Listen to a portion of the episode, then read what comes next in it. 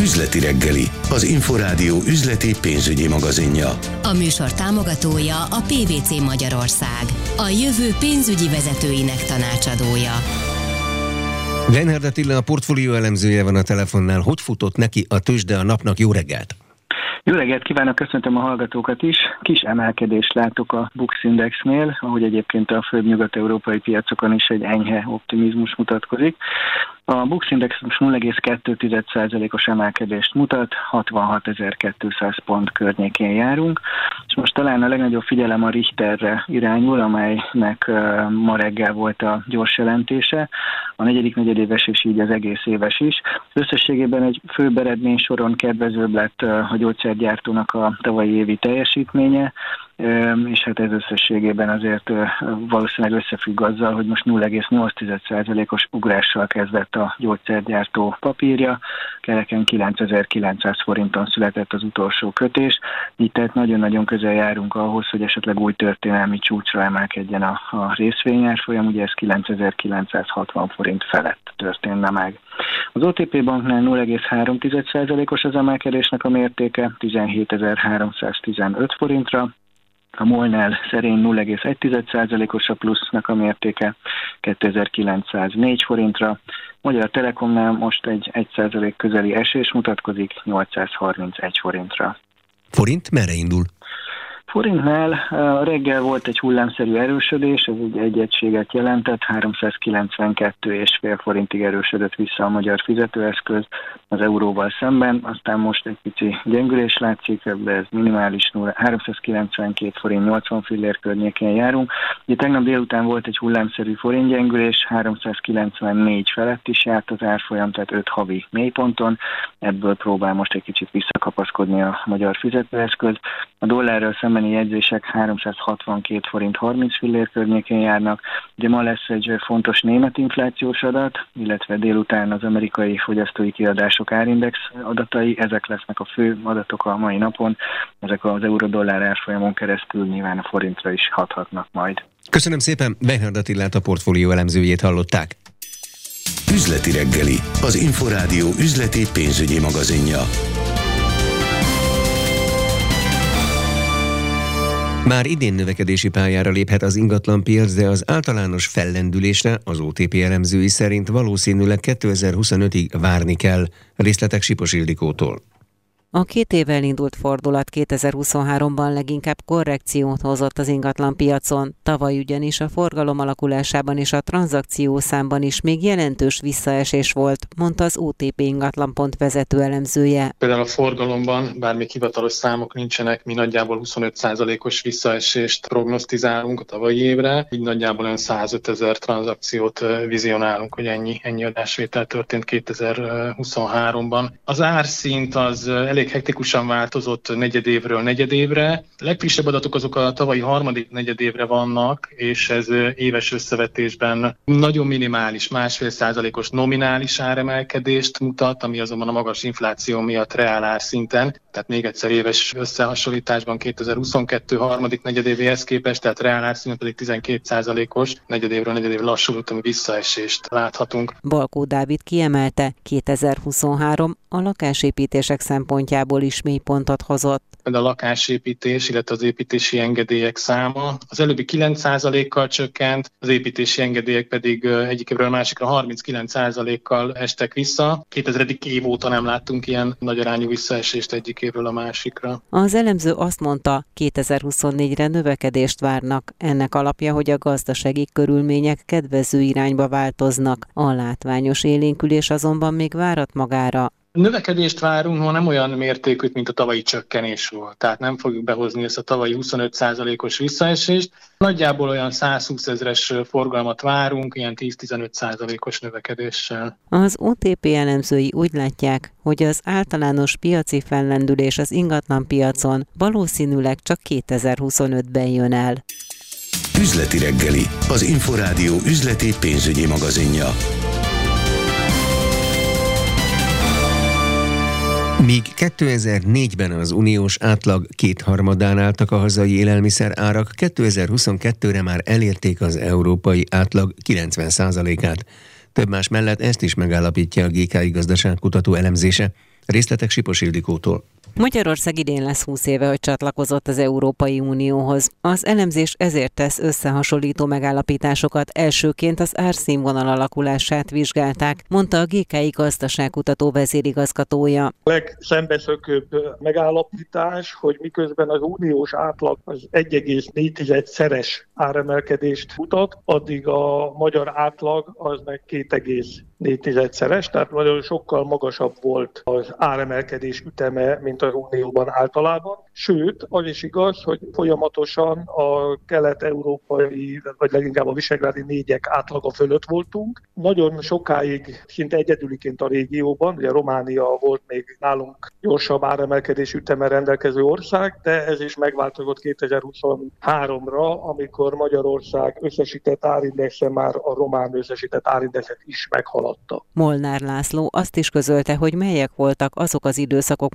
Magyarországon, amikor markánsabban emelkedtek az árak. A legelsőnek a 2004-2013-as időszakban, a 2013-2010 5-16 közötti időszakban a rezsiköltség csökkentés miatt jelentősen mérséklődött az áremelkedés növekedés üteme, sőt, hát voltak olyan évek, amikor enyhén negatív is volt, tehát formálisan árcsökkenés volt. Majd 16 környékétől a úgynevezett nagy nyomású gazdaságpolitika beindulásakor, amikor a mindent belejelszóval nyomtuk az EU-s támogatásokat, a hazai támogatásokat, stb. Olyan mértékben fölpörgött a gazdaság, hogy ez az infláció is meglátszott, és ez gyakorlatilag a koronavírus járvány követően kezdett még nagyobb ütemre váltani, és ugye a 23-ban tetőzött ez az árszint emelkedés. A GKI vezérigazgatója elmondta, néhány termékcsoportot, köztük az élelmiszerek árváltozását külön is megvizsgálták. Az élelmiszer árindexről az látható, hogy még 2004-ben az uniós átlag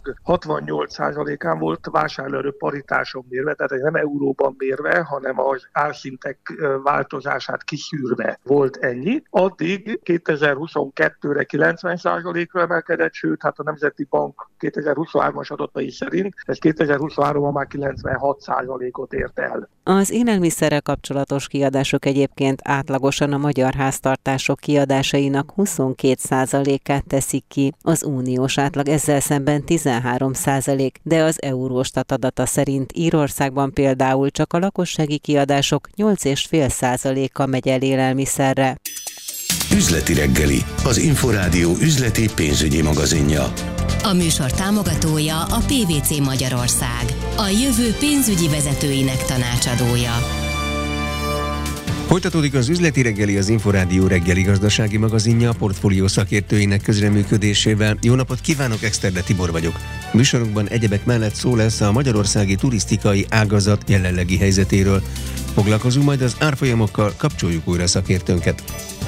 Üzleti reggeli, az Inforádió üzleti pénzügyi magazinja.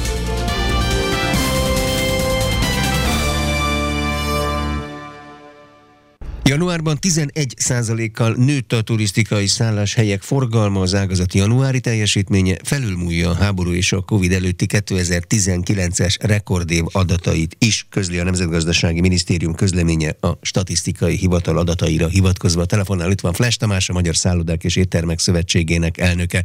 Jó reggelt kívánok! Meglepetés, vagy érződött már a placon is? Jó reggelt kívánok, üdvözlöm a hallgatókat is. Igazából mondhatnám azt is, hogy meglepetés, bár ugye a tavalyi év jól sikerült, és tényleg közelébe voltunk már a 2019-es csúcsévnek egy olyan 10% különbséggel, és hát biztunk benne, hogy főleg a külföldi vendégészakák az idejében tovább fognak javulni. Az mindenképpen örömteli, hogy a belföldi is növekedett, valószínűsíthető, hogy a, az egyre csökkenő infláció ebbe segített, úgyhogy mindenképpen örömhír. Egy januári hónapból nem szabad azért teljesen kiindulni, mert amúgy az a gyengébb hónapok között van, de optimisták vagyunk az évvel kapcsolatban. Mi az, ami megalapozza az optimizmust? Ilyenkor az időjárásban bíznak, a destináció foglalásában, vagy miben? Az időjárásban nehéz bízni, mert soha nem lehet tudni, mi történik, de, de az egy mindenképpen pozitív dolog a mi számunkra, hogy egy igen enyhe február is volt most is, tehát látjuk már, ugye ezek az adatok még nem jöttek ki, de látni, hogy a meleg hétvégeken mennyien jönnek. Januárban viszont hidegebb idő volt, és az pedig a hó miatt és a korcsolyázás miatt is segített. A külföldiek pedig változatlanul szeretnek jönni Budapestre, azt lehet látni. Most már úgy tűnik, hogy márciustól a vízzel is visszaállítja az izraeli járatokat, és egyre többen jönnek megint abból a destinációból is, úgyhogy összességében arra számítunk, hogyha nem történik valami váratlan, ami hát azért az elmúlt években sajnos már előfordult, akkor egy jó évet fogunk tudni majd zárni idén. Békeidőben mi mozgatja a külföldieket, és mi mozgatja a belföldieket? A belföldit könnyű elképzelni, hogyha csökken az infláció, több marad a zsebben, szeretünk utazni, akkor megyünk, de a külföldit mit? A hírünk? Budapest, és nagyon nehéz már visszaemlékezni, mert rég volt 2019, és azóta rengeteg minden történt velünk, de Budapest már akkor is egy nagyon népszerű destináció volt tulajdonképpen világszerte és Európában is a top destinációk között volt. Természetesen most nem Londonról vagy Párizsról beszélgetek, de utána már bőven felvettük a versenyt a közvetlen betéttársainkkal, mint például Bécsel vagy Prágával, és azt lehet látni, hogy Budapest népszerűsége töretlen, tehát a kulturális emlékek, a fürdők, kávéházak, és szeretnek itt sétálni a városba.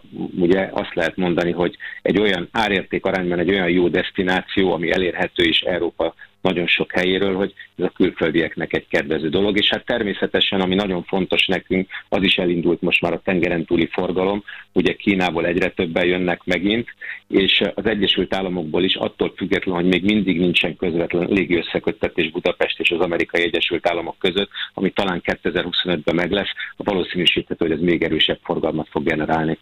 Nő a Budapesten és Magyarországon eltöltött időtartama is a vendégeknek? Tehát nem csak egy-egy napra jönnek, hanem akár egy hétre is maradnak? Igen, nem egy-egy napra jönnek, de nem maradnak egy hétre. Ez a nagyjából 2,7-2,8 vendégészak, amit a külföldek itt töltenek a hazánkba országos szinten, ez nem sokat változott az elmúlt években, úgyhogy ebbe biztos, hogy van teendőnk, és próbálunk minél hosszabb időre programokat biztosítani a vendégeknek, hogy itt maradjanak az országba, de ez nem változott. Munkaerő elegendő? Megvan? Részben. Talán jobb a helyzet, mint volt egy-két évvel ezelőtt a Covid környékén, amikor tényleg borzalmas állapotban volt a szakma.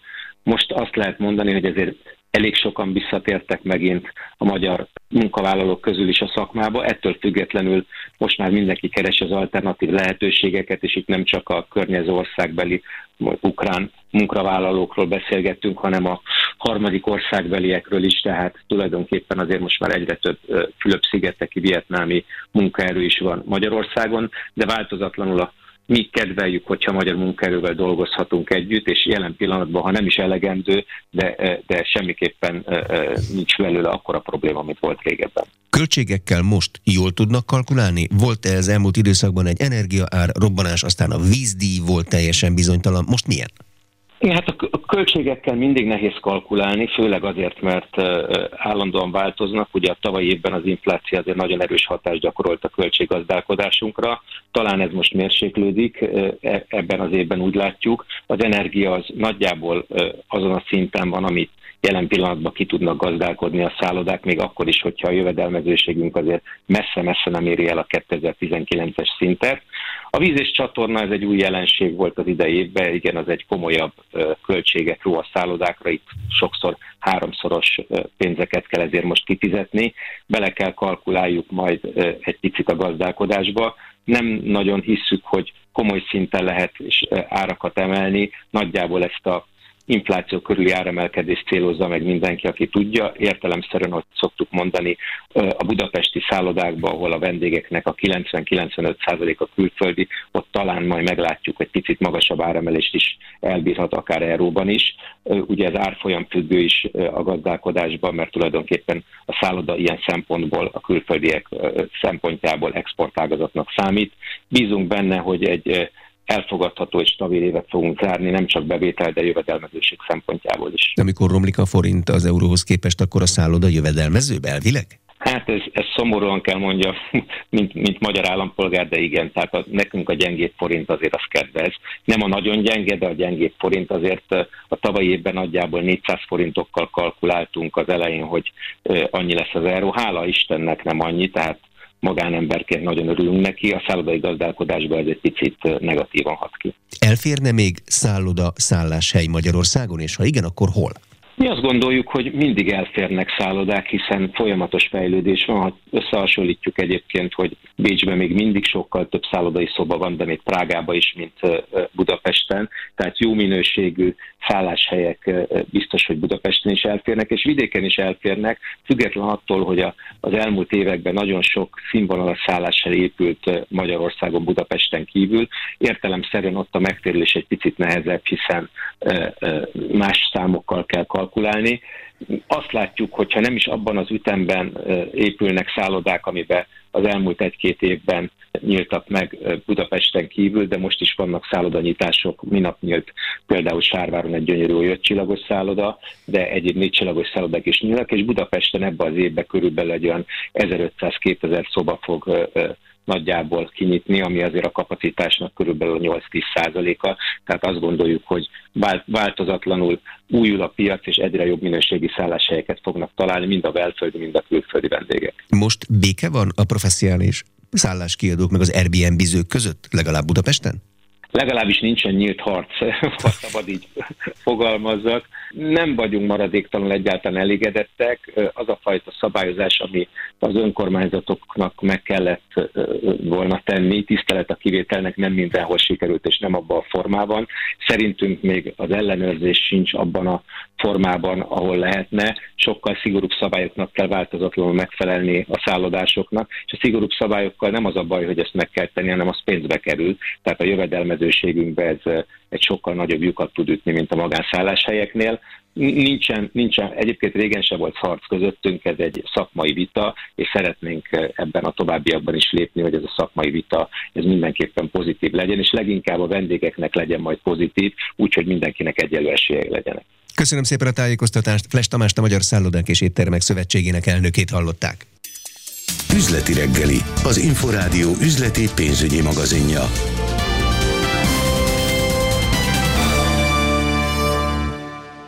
Ma éjfélig kell befizetniük a január 1-ével kötelező gépjármű felelősségbiztosítót váltó autósoknak a biztosításuk első díjtételét hívta fel a figyelmet a Független Biztosítási Alkuszok Magyarországi Szövetsége gépjármű szekciójának elnöke Paplajos. Ez nagyon fontos időpont, ugyanis ennek elmulasztása a jogszabály szerint azt mondja maga után, hogy a biztosítóknak törölni kell a szerződést, azaz, aki nem fizeti be a határidőig, az biztosítatlan marad. Biztosítatlanság esetén ugye magunk viseljük a kárveszélyt, tehát ha valaki kárt okoz, akkor saját zsebből kell fizetnie azt, nem pedig az adott biztosító téríti meg az okozott kárt. Tehát itt nagyon-nagyon fontos dolog az, hogy akár több milliós kárveszély is vállal az, aki nem rendelkezik megfelelő kötelező felelősségbiztosítással, jelen esetben nem rendezi a díjat. Másfelől az is fontos dolog, hogy a fedezetlenségi díj is megfizetendő ilyenkor azokra a napokra, amikor az adott gépjármű nem rendelkezik biztosítással. Ilyenkor ugye újra kell kötni a biztosítást. Egyrészt az egész éves díjat kell megfizetni annak a biztosítónak, ahol megkötötte eredetileg a biztosítási szerződését. Ráadásul a fedezetlenségi díj az többszöröse a normál normál díjnak ebben az évben 770 és 1540 forint között kell fizetni naponta. Üzleti reggeli, az Inforádió üzleti pénzügyi magazinja. Bernhard Attila a portfólió elemzője van a telefonnál. Ismét, hogy teljesít a tőzsde, jó reggelt! Jó reggelt kívánok, köszöntöm ismét a hallgatókat. Szépen kapaszkodik felfelé a Bux Index 0,2% körüli az emelkedés jelenleg, 66.230 pont körül járunk. A legnagyobb elmozdulást a Richternél látom, amely ugye ma reggel tette közzé a negyedik negyedéves és így egyúttal az egész 2023-as évéről szóló beszámolót. 1,3%-os az ugrásnak a mértéke, hiszen ugye ezért a főbb eredménysorokon jobb lett a gyógyszergyártó eredménye, mint a portfólió konszenzusa. 9945 forinton kötötték az utolsó ügyletet. Az OTP banknál 0,2%-os plusz látok továbbra is, 17.305 forinton született az utolsó kötés, a MOL-nál 0,1%-os a plusznak a mértéke 2902 forinton, Magyar Telekom továbbra is 1% körüli mínuszban jár, 831 forinton. Merre megy a forint? Forintnál most az utolsó percekben volt egy hullámszerű erősödés, ennek az okát egyelőre nem látom, valószínűleg az európai adatokkal is összefügghet. Most az, a, az euróval szembeni jegyzések a 392 forint 10-es, 10 filléres szintig süllyedtek vissza, tehát itt gyakorlatilag nagyjából ugyanoda, ahonnan tegnap délután a hirtelen forintesés kialakult, 392 zónából, tehát azt érdemes figyelni, hogy ez alá visszaszúr-e az árfolyam a következő órák során. A dollár-forint jegyzéseknél is van ez a hullámszerű forinterősödés, ott 361 forint 60 fillér környékén látom jelenleg a jegyzéseket. Köszönöm szépen, Bernhard Attilát a portfólió elemzőjét hallották. Üzleti reggeli, az Inforádió interaktív üzleti pénzügyi magazinját hallották. A műsort támogatta a PVC Magyarország, a jövő pénzügyi vezetőinek tanácsadója.